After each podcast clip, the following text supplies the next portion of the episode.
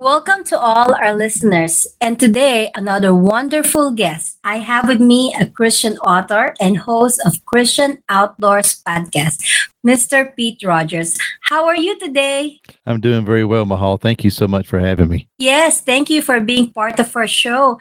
And before I ask any questions, can you tell our listeners more about you? Yeah, sure. Uh, as you said, I am an author and also a host of Christian Outdoors podcast. Uh, I am married with five children. I have three girls and two boys, and two of them are married. The third one's getting married next weekend.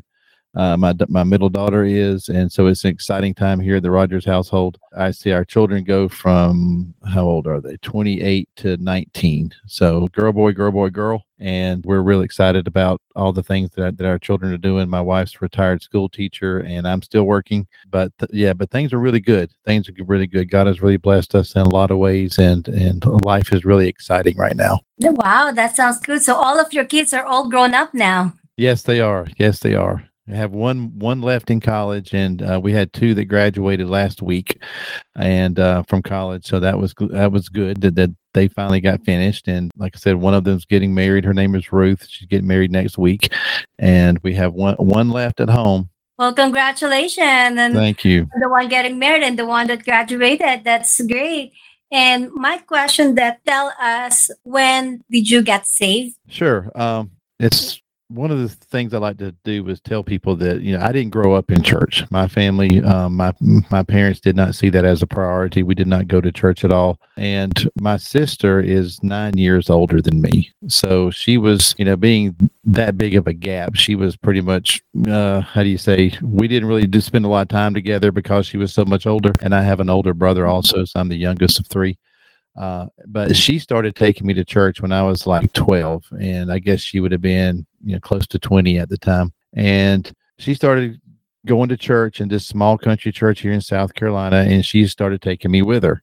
And and I really like. I'm talking about a small church, Mahal. Okay, like very small. Okay, wow. like like there were I think nine pews in this church Okay, it was a very tiny Baptist church here in South Carolina.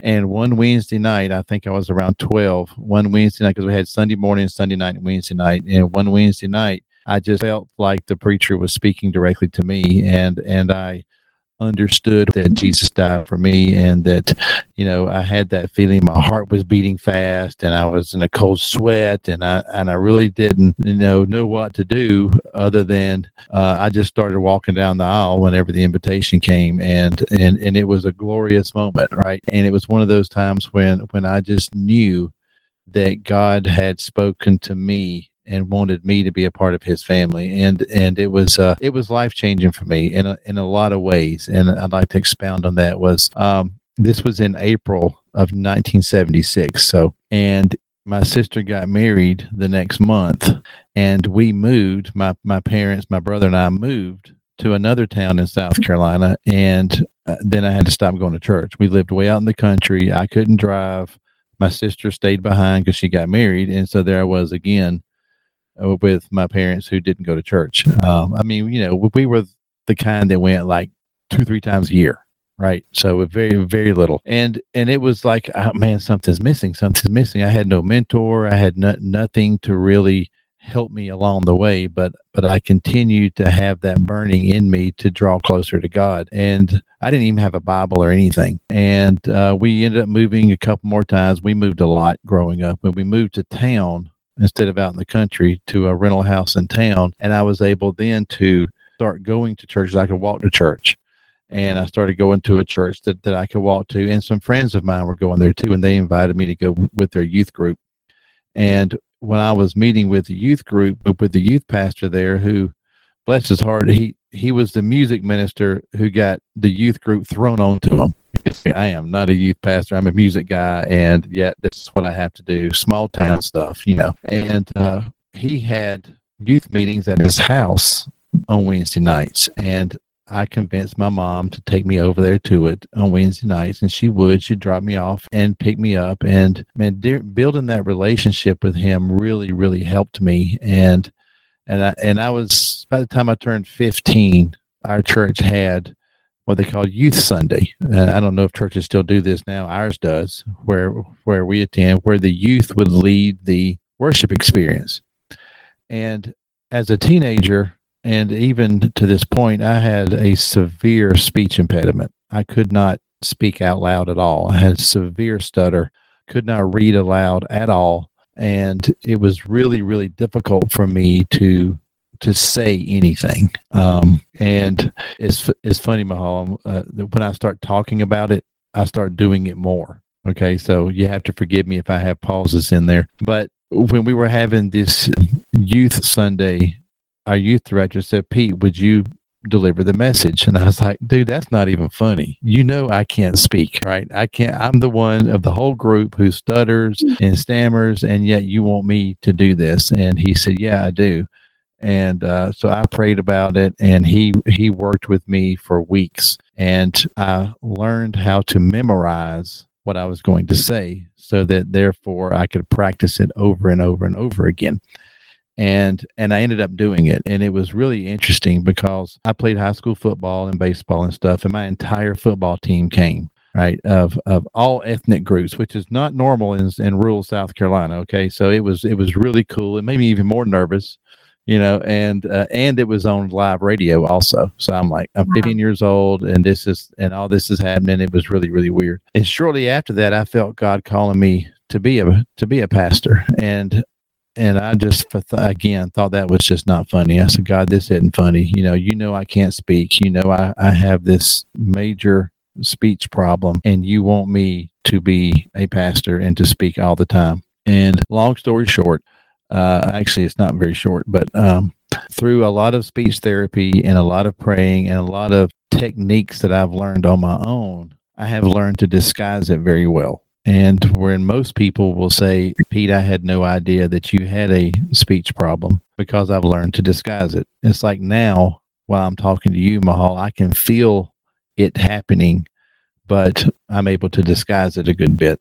And that's just from, you know, I'm, I'm 58 years old, from a lot of years of going through it and learning how to choose words that I can say and that I can't say. And, and so my grammar may not be very good, but I, there's words that I can say when they connect with each other. And so, anyway, so uh, that's kind of how my salvation story and and from there it was just it's just kind of gone on i mean i'm i'm like everybody i think in that there's been times when when i've struggled with my faith there's been times when when i didn't feel as close to god as i knew i should and things of that nature. But uh, that's that's really what brought me into relationship with God, and it's been a journey ever since. Thank you. Yes, that's really good.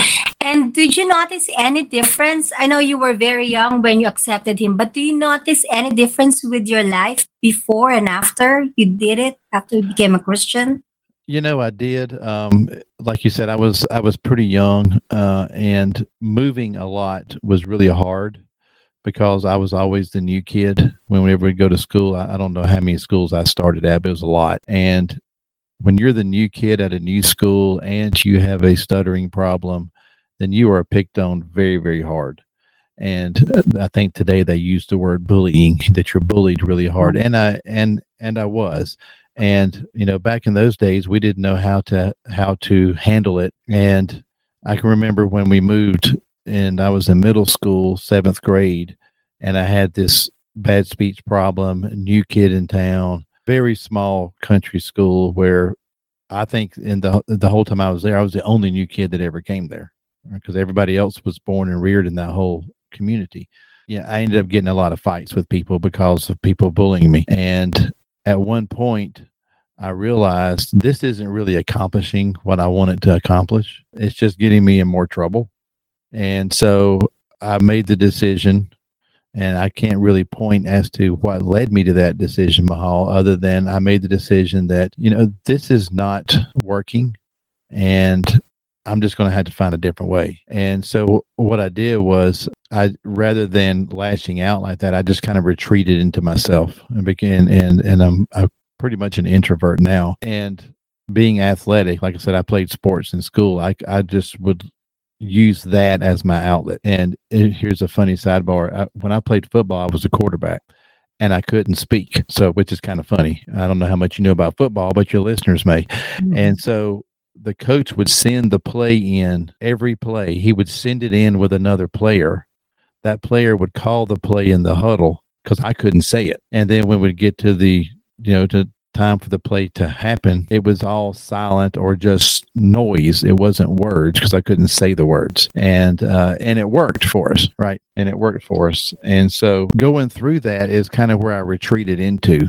It was was through my sports and stuff. Like everybody else, that ends, right? It ends at either high school or college. I was fortunate enough to be able to play baseball in college and stuff, but but I still knew that God wanted me to be a pastor and wanted me to do that, but I still couldn't speak, and uh, and and it was a very frustrating thing. But I went to college, went to seminary, and served as a pastor for for many years until God led me in a different direction. But it was just one of those challenges that I've had in my life, and to your question of what was different, I think what was different was that I realized that if I'm going to be a Christian and I'm going to follow what God wants, I have to behave differently than what I was behaving before. I needed to be more loving, more kind, more gracious, more humble, and to let God direct me instead of me trying to direct myself. Thank you. My next question is we know that we talk about your whole life you have a problem with stutter. How were you able to overcome it? For example, like they ask you you're going to go talk in the podium and preach to the people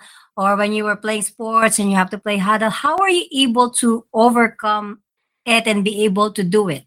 I spent a lot of time in speech therapy in school. Back then, they would take you out of class and send you to speech therapy. And some of the therapists taught me these these uh, uh, tricks, if you will. But the biggest thing I learned for me, and I don't know if this works for anybody listening who may have a stuttering, was I learned there are certain letter combinations that I cannot say, or there's certain word combinations that I just cannot say. Like, for example, if there's a word that has an L and a T in it that's really close, and I'm gonna have you say it, it means small, like really small, L I T T L E. I can't say that word, right? I can't say words that have L's and T's in them together. So I have to use small instead of the other word. And if there are, if there's a sentence that has like several W's in a row, then I can't say that sentence. So I have to rewrite the sentence. So what I learned to do when I'm speaking, like if I'm preaching or if I'm speaking at a church or at an event, I write out what I'm going to say and I memorize it. And I I just keep practicing it over and over and I'll write it so that it it reads well and then I'll try to, to read it out loud and say, well, I can't say that. So I got to rewrite that whole sentence so that I can say it. And once I've learned to do that, then I learn to memorize what I'm going to say. And when I memorize it, I memorize it based on words that I can say and in combinations in which I can say them. And I've also learned, which you, you're not picking up on this now, but it's a trick that I'm using right now of brief pauses between most of my words. And it gives me time to form the word in my brain so that my mouth can say it because one of my problems in stuttering is my brain is working way faster than my mouth can. And I'm trying to say too many things at once. And that causes me to get stuck. And so I pause a lot. I'm going to do it really slow now so you can hear it. I'm pausing really between each word enough for my mouth to recover. Okay. That's pretty good. I can't even hardly tell until you tell me about it. That's that's pretty nice. Thank and, you. And um, my next question is also probably something that other viewers might be thinking of asking as well. And so during that time that you were having a lot of stuttering problem and did you ever question God about what you're going through? Oh yes. Again, when I felt like He was calling me to to be a pastor, I I felt like it was a cruel joke mm-hmm. and and that it was just I can't do this. And I've talked to many of my pastors and people who would tell me, you know, we believe Moses probably had a speaking uh, a speaking problem. That's why he had Aaron speak for him. Uh, but we don't know that. We're just guessing based on what the mm-hmm. text says. So one day I'm a hunter, right? And so I was I was hunting one day and I was sitting there and I was just praying. I really wasn't hunting. I was in the woods praying. And I was like, God, this just I don't know how I'm going to do this. I don't know how this is going to work. I can't do this. And and and Mahal, I'm very cautious to say God spoke to me and said because a lot of people abuse that phrase, right? They use that to manipulate people. But I have twice in my life felt like God spoke to me directly. Okay, only twice. And both times was in a moment of crisis, in a moment of of of of trying to discern what it is he wants for me. And I heard God say to me, Open your ears and throw away your running shoes. Quit running from me. I got this. If you will trust me, Pete, I will take care of it. And it and it wasn't a lightning bolt. It wasn't a miraculous healing. It was a a, a long list of tools that God gave me and confidence that he gave me to say you can overcome this and I'm going to help you. And so every Sunday morning before I would preach, there's a there's a uh, a text, a, a, a, verse. I'm sorry, I couldn't think of the word in Luke is Luke 12, 12, and I'm going to paraphrase it. And it says, I'm going to say through you what you need to say. So I would pray that and say, God, you have to speak through me because you know I can't speak. So I would prepare my sermon, I would memorize it, but more times than not, what I would actually say was not what was on my page. I mean, it would be the context, but it wouldn't be verbatim the way I memorized it because I would I would trust the Holy Spirit to speak through me so that in other words, God move me out of the way and you just speak. And I'm going to just trust that you're going to be able to do it. And more times than not he did. And still does. I mean, he's doing it right right now I'm talking to you. Thank you. That that is amazing. And my next question is why do you think it's um, important for for us to share salvation to others? And also you know like everybody does it in a different way. Like you and i we do podcasts and the people we know. How about other regular people why do you think that they should share salvation you know it's a it's an interesting question mahal because you know we're all given different gifts of the spirit right and for some people their gift isn't evangelism their gift isn't being able to witness very strongly as it is others but their gift of hospitality or their gift of grace or their gift of acceptance of people and love is a way in which they can share god's love in their way. And I think that sometimes people get overwhelmed with, well, I'm not a good speaker. I, am not comfortable sharing my faith. I'm not comfortable talking about it, but you can live it. And when you go to work and when you are at school uh, or or when you're at the grocery store line you can you see people that are hurting you see people that are struggling with things and you can you can demonstrate God's love. Just smiling at somebody makes their day, or, you know, helping somebody with their groceries, put in their car, or push the cart back for them. That's something that I do a lot uh, is when I'm getting in my car and I see somebody pushing their buggy. We, we call them buggies down here in the South, shopping cart. I will ask, Hey, do you want me to take that for you and put it up? And it's just a, it's just a gesture that of kindness that I think is a way to model God's love for us is by showing love to other people. And I do think it's important. I think it's I think God calls all of us to witness to other people and witnessing is a lot of things, Mahal. It can be it can be a podcast, it can be writing a book, but it can also be texting somebody to say, "You know what? You were on my mind today and I want you to know I was thinking about you and I'm praying for you." Uh, that's something that I use a lot. Back in the old days, I used to write little postcards and mail them to people. Well, the you know people don't even check their mail every day anymore, right? But they do check their mm-hmm. phones. So I have a a lot of contacts in my phone, and sometimes I'll just randomly send a text and say, "Hey, Mahal, I'm thinking about you today. I hope you have a great day," and that's all I say. And for a lot of people, you know, it sounds like I'm bragging here, but I don't mean it. Is that when I get those from people, man, it just brightens my whole day. Somebody yeah. was thinking about me. Somebody I crossed somebody's mind and, they took three seconds to say, you know, boom, boom, boom, Pete, I was thinking about you. Have a great day. Man, that just makes you feel great. And I think that's witnessing. I think that is sharing the love that God has for us with other people and to say, I, you know, God loves you and I love you too. And I want you to know that. Thank you. Yes, I agree. It's, it's those things that makes you really happy. And also, one thing that also come to my mind is like what you just said. Also, one of I think the benefits of having a good relationship with God is that he would like whisper something in your ear. Like you will like, you know what? I get a message, somebody just to say hi, and then you didn't know that there's a reason why he said that because That's right. might that person might need someone to talk to. There's something going on in their life and they need to talk to you. So I actually already learned that if he wakes me up with something or tells me to do this, I'm not even gonna question it. I'm just gonna do it because there's a reason why he wants me to do it. Yeah. And and on that point, just was it last week, maybe two weeks ago, there was a person that was in my church many years ago that that we we stay in contact, but not a lot. You know, a couple three times a year, we'll text each other. And she was on my mind, and I just decided, I said, you know what, I haven't I haven't heard from her in quite a while, so I just sent her a text, hey, I'm thinking about you, hope everything is going well, etc. And she responded back saying, thank you so much. I've been fighting some severe depression lately, and your text just really helped me a lot. And I'm like, I had no idea that's what was going on. I, I she just crossed my mind, and I sent the text out, and and it and it helped her in some small way, and just like it helps me whenever people do do that to me. So there's so many little things that we can do. You know, there's only been one Mother Teresa, right?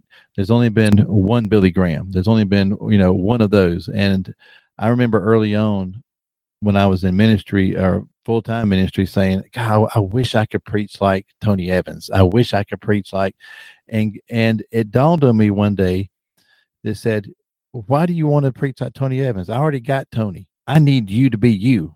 And it was like, whoa, that's pretty simple and easy. God's God's already got Tony. He doesn't need another Tony. He needs a Pete to be what God needs me to be where I am.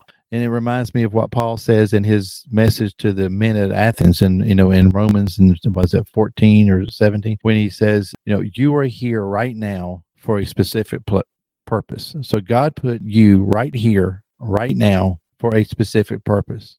Do that. Quit trying to do something else and be something else or someone else and just be you where you are. That's true. Thank you. Yes. And like just like what you said, like I messaged someone before, I'm like, you know, I've been praying and stuff, and then I got a message from you. Oh, okay, thank you. That is God because you know it just came into my mind, isn't it? And That's exactly that's- right. And if I remember correctly, I think you also said in your episode that she also doing a podcast, um, the different key steps to enjoying God. Can you tell us more about that? Yes, and, and thank you for that. This started as a journey I started on, I think it was 2014. I like to read theology, right? So I was reading the Westminster Shorter Catechism. And for those who don't know what that is, very briefly, it's a tool that was developed by the Presbyterian Church in the 1600s to, to teach people about God, the scriptures, the Holy Spirit, Jesus, etc. It is basically a teaching tool and it's designed as a question answer. I ask a question, the student memorizes the answer, and they learn these things. And question one is, what is the chief end of mankind? Remember, this was written in the 1600s. So today's language would be, what is the meaning of life? What is your purpose for being here? And the answer to that is, your purpose is to glorify God and to enjoy Him forever. And I read that and said, well, that's a good Sunday school answer. And I went to the next one. Well, then, it, you know, the Spirit spoke to me and said, go back and read that again, Pete, to glorify God and to enjoy Him forever. And I, and I thought to myself, Mahal, I said, to enjoy Him forever. Does that mean after we get to heaven? No, I don't think so. I think forever starts now to enjoy God forever. Am I enjoying God now? And I started on this path of asking myself, do I enjoy God? And I said, well, I acknowledge God. I worship God. I love God. I uh, fear God. I tolerate God sometimes. I mean, let's be real. Okay. Mhm. Yeah. But do I enjoy him? And I realized that, you know, I don't think I am enjoying him the way that I'm supposed to. And so I started with a very intentional challenge to myself. When I wake up in the morning, I ask myself, and I've been doing this every day since, how are you going to enjoy God today? As somebody who loves the outdoors and loves creation, I spend a lot of time outdoors, and my job keeps me outdoors 300 days a year, right? So I enjoy God's creation, but I'm but am I enjoying the creator? So what I try to do is when I see a sunrise, I appreciate the artistic ability that God had in creating that. But then I don't just focus on the beauty of the sunrise, I try to focus on the beauty of the creator. What did God do to create that? And so out of that came my book. So I'm going to jump right into that now. This called Do You Enjoy God? And it's 12 steps to enjoying God every day. Part of this is my journey of enjoying God, and it's to help the readers to also figure that out. And as I say in the book, it starts with a relationship, Mahal. That's where it starts. You can't enjoy God without a relationship. You have to have that. And one of the things I cover in there is, you know, in our lives, we have a lot of different relationships that we're in, right? You, you know, you're a mother, you're a mm-hmm. podcaster. Me, I'm a I'm a dad, I'm a husband, I'm an employee, I'm an employer, I'm a podcaster, I'm a coach, I'm a teacher, I'm a preacher. I'm all these different relationships. But the only one that really matters is my relationship with God. And what kind of relationship with him do I have? Is, you know, am I just a subject to his ruler? No, I don't like that. That's not what he wants. He wants an intimate, close, loving relationship with us. And we cannot enjoy God until we have that relationship. So the book goes through these 12 steps of having relationship, finding out, uh, and then the next one is understanding that we're created in the image of God. What does it mean to be an image bearer? To carry the image of God. And I, and I break down that. And then we discover our gifts. We talked about that earlier. What are your gifts? Your gifts are different from mine. How do we know what our gifts are? How do we discover them? And I break that down. And I won't go through all the chapters here, but but I talk about you know living and not just existing. How do you enjoy God in trying times? When things are are when when life just stinks you know nothing seems to be happening. I just lost my job. My company moved out of out of the country. I've been here 30 years. These are real stories of people. And how do i enjoy god when that's happening? And and i share these personal stories of myself and also of of people that i know and experiences that that i've had of how can we enjoy god and recognizing the miracles in our lives and and enjoying god when we worship enjoying God when we are happy, when things are good, right? That's when we tend to ignore God the most. When things are bad is when we find ourselves on our knees. But when things are good, how do we enjoy God? And how do we find true happiness?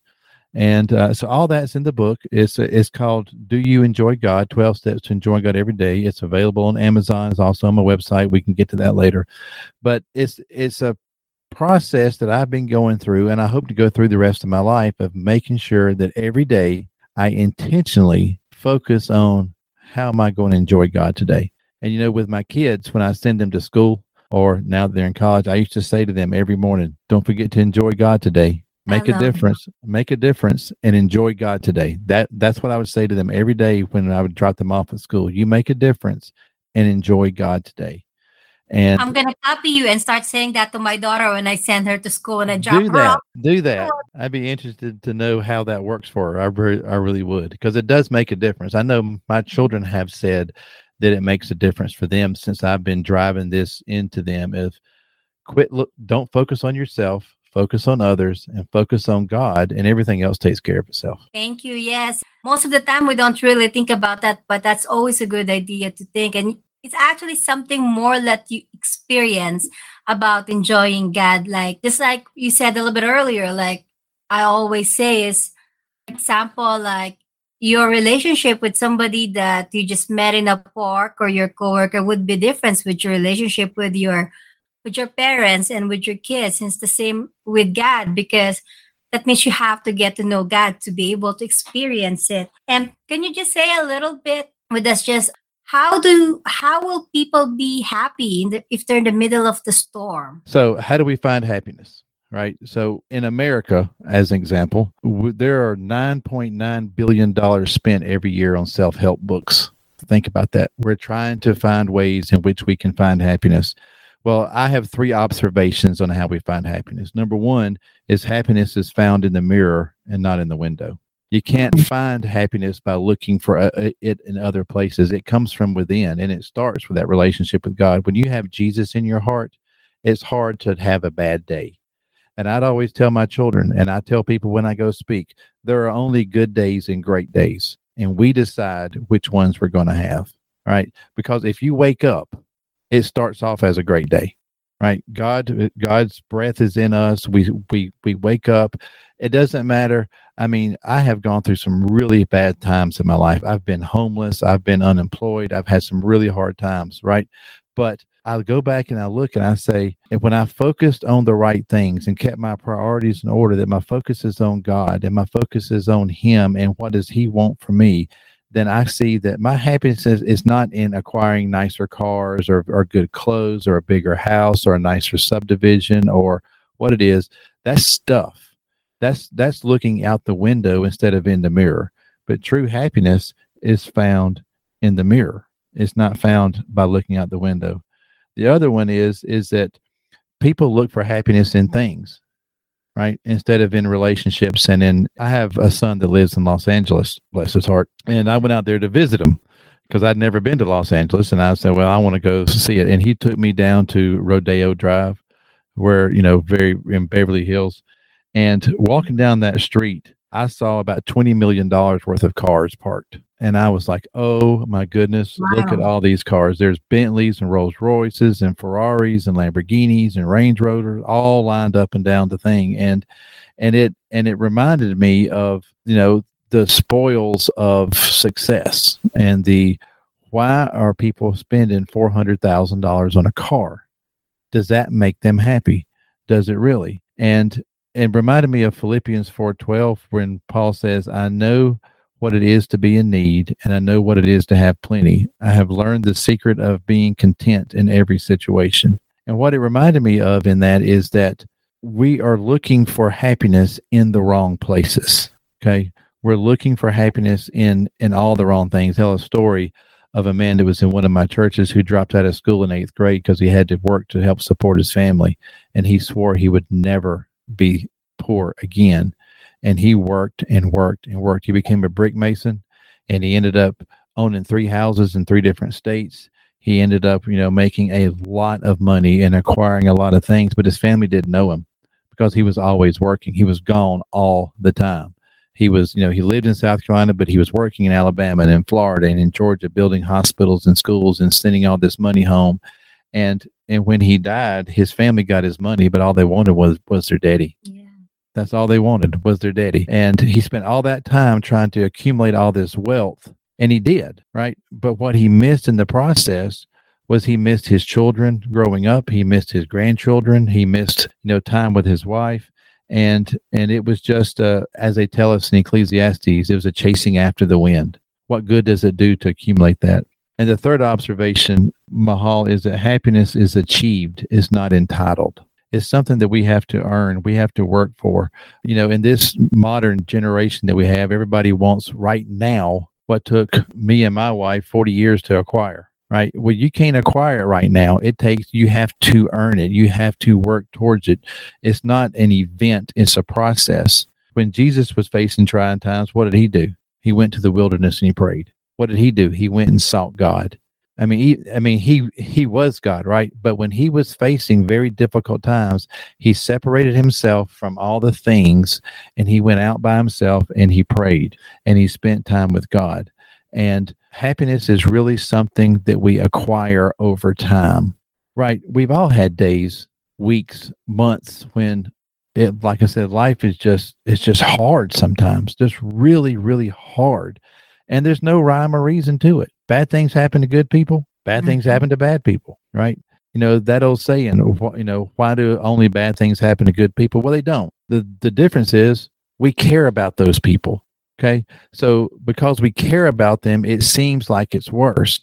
But people that we don't know and we don't care about, it doesn't bother us when bad things happen to them. Like, well, good for them. You know, they deserve that. But that's not what God wants, mm. right? That's not what God wants at all. And I remember I coached baseball as well. And I had a, a fellow coach of mine, a player came up to him and said, You know, coach, why can't I play more? I want to be in the game more. And he looked at the kid and he said, If you want more playing time, then get better. Yeah, it's true. Yeah. get better. And I thought, wow, that was cold. But then as I thought about it some more, I thought, what a great response. If you want to play more, get better. If you don't want to fail, get better. If you don't want to suffer sadness, get better happiness doesn't just come to us. We cannot obtain it. We can only achieve it. It doesn't come in other people or in things or in bank accounts or in rioting or in protesting. It's not something we're entitled to. rather it's something we earn. So, you know, and it goes, let's see, in Ecclesiastes chapter 2, verse 10, uh, Solomon writes, I denied myself nothing my eyes desired. I refused my heart no pleasure. My heart took delight in all my labor, and this was the reward for my toil. Yet, when I surveyed everything my hands had done and what I had worked to achieve, everything was meaningless. It was a chasing after the wind. Nothing was really gained under the sun. I think what Solomon's telling us there and about all this thing of, of happiness is all of our work and all of our heart's desires are not where we find happiness. We can only find happiness through living a life worthy of the one whose image we bear. If we embrace our image as being image bearers of God and we put it right here, right now for a reason, we understand that we're here right now for a reason. If we serve Him, happiness will come and it will come in measures that we can't even describe. Thank you so much. That's an amazing. And I also thought a little bit about the verse that you mentioned because also kind of connected. Like I think in, a little bit in the beginning, one of my life first that I always like to think, and I also have like a little little board in my refrigerator that I hang. One time I wrote it there. The one that says in Philippians four six when it says, "Do not be anxious about anything, but in every situation by prayer and petition with thanksgiving present your request to god which is yes. leave him all the cares because like if he could take care of the birds he can take care of us too. Right. You know in matthew 6 in the sermon on the mount jesus says why are you mm-hmm. worried about tomorrow? There's enough today to, to worry about. Don't i take care of the birds and the lilies of the field and all that? So why are you worried? I'm going to take care of you. If we have that relationship with christ then there's really nothing to worry about. He's got it he's got. Now it's hard. I'm not saying that's easy to do. It's mm-hmm. very hard to do because of our human sinful nature that we want to control it and being, you know, in this in in this Western mindset of I can do anything if I just work hard enough. Well, you can to a point, but only when your priorities are in order, and that's God first, your spouse second, your children next, and then everything else under that. If if it's not that way, then then you're going to continually be looking out the window. You're you're going to be continually chasing after the wind. You got to keep God first, your spouse second if you're married, your children next if you have them, and everything else. You can't put work and portfolios and cars above anything else. It has to be God first, your loved ones next, you know, others next, if you will, and then yourself and your desires last. And when you do that, it's amazing how the bad times don't seem quite so bad. I agree. Thank you. Yes, that's true. You know, like when you have that relationship, you know, you could trust on God and, he, you know, He'll take care of it. And just like what you said, I think some people will think that idols are just statues. Idols could be anything that you put on top of God. It could be your spouse, yeah. it could be your children, it could be your work, your ambition. We always have to remember, just like you said, in that order, God first, because that's the most yes. important thing. Because you cannot, like I told somebody before, you can give love if you know love because the love comes from God. You know, you cannot give love if you don't know what love means and what love God gave into your life. And right. my question is for the people that are listening right now, because we don't know who they are, and some of them haven't made the decision yet. What advice can you give them? Why should they accept Jesus' free gift of salvation in their lives? Well, I appreciate that question very much. I do because I, lo- I love talking about this stuff, and and that is is here's my simple answer: is we have to make a lot of decisions in our life every day, right? But there is no better decision than than turning your life over to Christ, and and here's why: it changes everything. It changes the way you look at every day. It changes the way you you look at your job. It changes the way you look at your wife or your husband. It changes the way in, in which you look at yourself. It changes everything. Is is because it's not just a fire insurance policy. All right, we don't get saved just so we don't go to hell. Although that's a pretty good reason, right? All right, I'm gonna be honest. That's a pretty good reason. If I'm gonna be wrong, at least I'm gonna be on the right side of of heaven and hell in that process. But it's it's so much more. It makes your life so much more full. It makes it so much more complete. It makes as i said it makes the difficult times a lot easier to bear. It just completely changes everything in such a positive way that when you accept christ as your savior and as your lord not just your Savior, but also as your Lord, then it just completely fills you with a peace and a certainty. You know, there's that old hymn, um, Blessed Assurance, Jesus is mine, right? The assurance, focus on the assurance. I am sure that Jesus loves me. I am sure that Jesus came to this world to make my path to God a little bit easier and a little bit straighter and that he gave me all the tools I need to live a happy and fulfilled life. All I have to do is accept it. And and I've told people like this Christmas morning, if I wrap up a, a package and I put my haul on it and it's big and it's pretty and there's a bow and I hand it to you, are you going to say, no, thank you, I don't want that? You're going to say, wow, I didn't deserve that. I didn't know that you got me something. I didn't get you anything, but take it anyway. And what are you going to do? You're going to open it and you're going to say, wow, a spoon. I didn't know I needed a spoon. Thank you for this spoon. Okay. And you're, and every time you use that spoon, you're going to think of Pete and you're going to say, wow, he gave me this spoon so I can stir my coffee and I can eat my cereal and I can serve my kids oatmeal. I didn't know I needed a spoon, but I needed it. That's how salvation is. God gives us a free gift. He doesn't want anything in return except for us to accept it, to open it, and to say thank you. And then every time we use that spoon, we think of him. And we every time we wake up and we and we open his word and we see that God loves me in spite of myself. I don't deserve God's love. I, I, I fail him every day. I do not deserve it. But you know what he says? That's okay, Pete. I got you. I got you. I went to the cross so that you didn't have to worry about it. All you have to do is just accept it. That's it. You just have to accept it. And I'm not going to turn down a gift somebody gives me. Yeah. I may mm-hmm. feel a little bit guilty that I didn't get you something, but I'm going to say, wow, Mahal thought of me and she got me this nice spoon. How great is that? I didn't know I needed it, but every time I use it, I think of her. And that's what salvation is. I don't, I didn't know I needed it, but now that I have it, I'm so thankful for it. And, and that's, and that's what I say to people of, of it's free. There's no strings attached. You don't have to, you know, you don't have to you don't have to, you know, wear your shirt button to the top, stop going to movies and start hanging out with these people. That's not what God wants. God wants you. He created you the way you are in a very unique, specific way for a reason. He said, I want Mahal the way she is. I, and and all you have to do is give him yourself and he'll do the rest. He'll do the rest. And you will find that you are able to do things you never imagined, that you are more capable than you ever dreamed of because I believe that our our dreams i don't mean our nightly dreams our aspirations our goals are god's way of showing us our fullest potential. That that that that's why my dreams are different from yours and my goals and my aspirations are different from yours because god says pete i put this in you to show you what you're capable of doing. If you trust me then i'll take you there. That's a great advice. Thank you. And so for the new christians the new believers that just accepted christ what advice can you give? Because there's so many churches out there. How are they going to be able to find a church that that is right for them? Because we don't want them to go to a church that they want to learn more about God and learn about Jesus, and they didn't know that they end up going to a cult because right. there's so many false preachers. What advice should you give them? Well, and, and that's a tough question. I appreciate you asking it, though. I don't know that I have the right answer, but I have, you know, some some advice. Is of ask people that you trust where they go, go with them.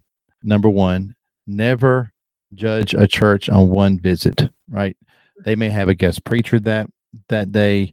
It just may not be a good one. You know, the the songs didn't resonate with you, the style may not be yours. Give it two or three in a row and decide, you know what, this style of worship just doesn't speak to me. You have other friends that go to church, go with them, right? And and what I do, you know, I live in a suburban area right now, so there are a lot of churches here. Uh, there's probably 15 within five miles of me, if not more. Go to the closest and work out until you find one that connects with you. There's a lot of different worship styles now, right? The church we go to, we go to First Presbyterian here in Greenville, and they have traditional, very traditional services, and they have very contemporary services. We actually go to both, just depending on the mood of the day. We actually mm-hmm. go to mm-hmm. both. Um, and so we like both. My family likes the contemporary music. I like the traditional hymns and I like con- the traditional music. It's the same pastor preaching the same message. Make sure they're teaching the Bible the way that it is. And the only way you're going to know that is for you to get in the word yourself. And a lot of new Christians ask me, Pete, I don't know where to begin. I started reading Genesis and I got bogged down in Exodus. Don't even start there. Lord, please, no. I advise people, if you've never read the Bible, to start with the Gospel of John and the Psalms. Read John, read the Psalms. When you finish John, come back to me and I'll say, go to Mark. Now, read Mark. It's short, it's to the point, just like John is. It's to the point. And then we're going to take you to Romans and we're going to bounce around a little bit but that's okay. You're getting enough of hearing who Jesus is, what Jesus did, what the church is supposed to do, how God interacts with his people through the Psalms. And, and you're going to start discovering God in a very unique and exciting way by doing that. So if you're new to the faith, you don't know what to read, start with the Gospel of John, get the either the New International Version or the English Standard Version, the ESV or the NIV, uh, stay away from King James. It's really hard to understand until you oh, yeah. advance. I love the New Living Translation too because it's yes. really yes, yes, that one's good as well. Uh, any translation that reveals God to you is a good translation, in my opinion. Okay? And you know what's so interesting? I just thought it was really good that you actually just mentioned what you just said earlier because me and Annette actually just started talking because we thought of doing our devotional before Proverbs, but then we talk about, you know what, we're going to do our devotional and we will read the book of John, a few verses at a time, and then share it. And I'm like, that is interesting. I thank you for that. It's like God is telling us, like, yeah, you're in the right path because you know we're yes. like we're gonna start with the book of John. We're gonna read a few verses and explain it. So I thought that was right. really good. right. Yeah, and, and I mean, John is just a great a great gospel because it's not chronological. He just focuses on who Jesus is and why Jesus came, right? And then we can get into the historical part later, right? Let's just focus on who Jesus is, why Jesus came, and what he came for. And that's what John does. My next question is I read that um you also in your episode you talk about giving an advice to pastors and ministers. What what was it that you mentioned in it? Well, one of the things I, I have a deep passion for pastors because I was one for a long time, and I understand that that being a pastor can be a very lonely place. It's a it's a very difficult. I actually had a series of podcasts back in January called The Art of Pastoring, where I interviewed three different pastors and we talked about a lot of the challenges that pastors go through. And one of the things I do is I speak at pastors' retreats and pastors' uh, continuing education events, and we talk about some of the things in which they they struggle with and deal with. And what I want to say to anybody listening is is think about your pastor as a human being who is also on the same path that you're on but yet they're called to a different uh, a different task if you will and that is to proclaim thus says the lord and that is a heavy burden that they carry because I always recognized that when I stood up there on Sunday morning or I, or I sat in front of this microphone, that I have the ability to either lead somebody to Christ or away from Him. And I want to make sure that I do all I can to convince people and to and to share God's love that they're going towards Him and not away from Him. And to pastors out there, I'll say that you're not alone. There there are other pastors right there with you it's not a competition. You're not competing with the guy next door, down the street, whatever. We're all on the same team. And I use this analogy, Mahal, because I played baseball, right? So if you watch a baseball game, let's say it's the New York Yankees and the Atlanta Braves, okay? They're they're from two very different cities, right? Two very different cultures. They wear different uniforms. They have different coaches that, that, that uh, go about the game differently, but they're still playing baseball they still have to pitch it, hit it, run, score runs, get outs, right? So that's how I view all the different churches and the different denominations out there. We're all Christians serving the same God, trying to do the best we can.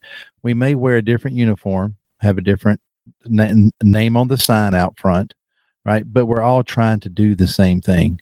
And the only competition is how are we going to serve God better? How can we be better Christians today? How can we play the game, using the baseball analogy again, to the best of our ability so that we can serve our God the best we can? And for the pastors out there, manage your team, learn your congregation, get out there, spend time with your people. sit on the porch with them, drink a glass of sweet iced tea, as we do here in the South, or have a cup of coffee with them. Hold their hands when they're having surgery or in the waiting room.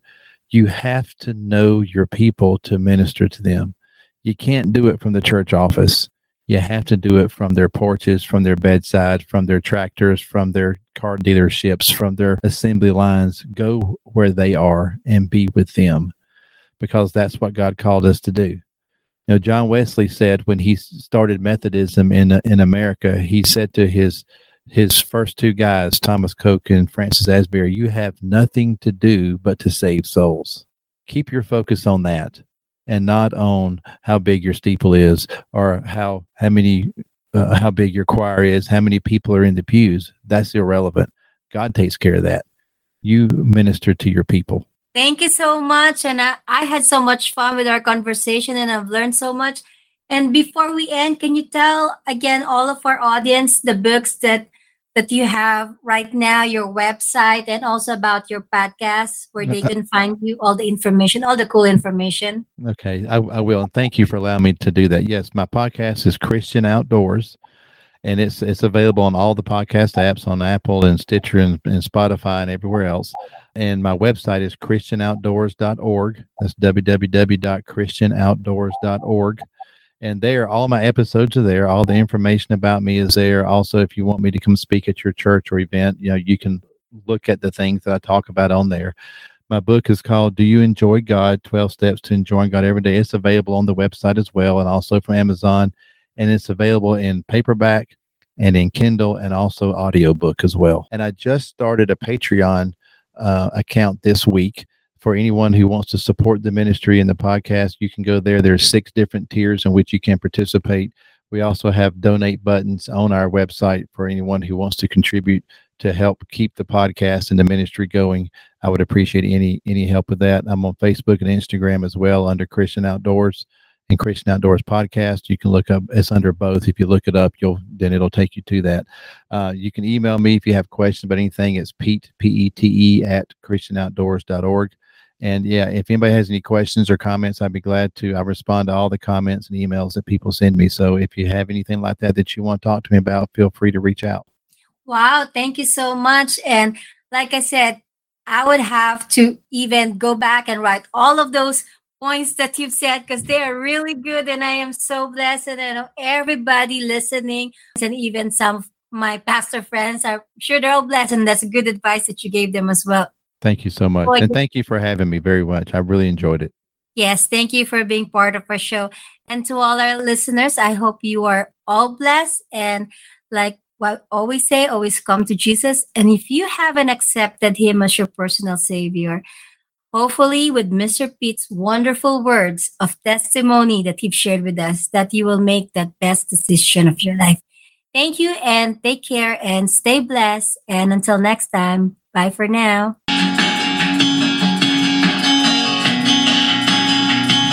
Life gets tough and times get hard. And it's hard to find the truth in all the lies.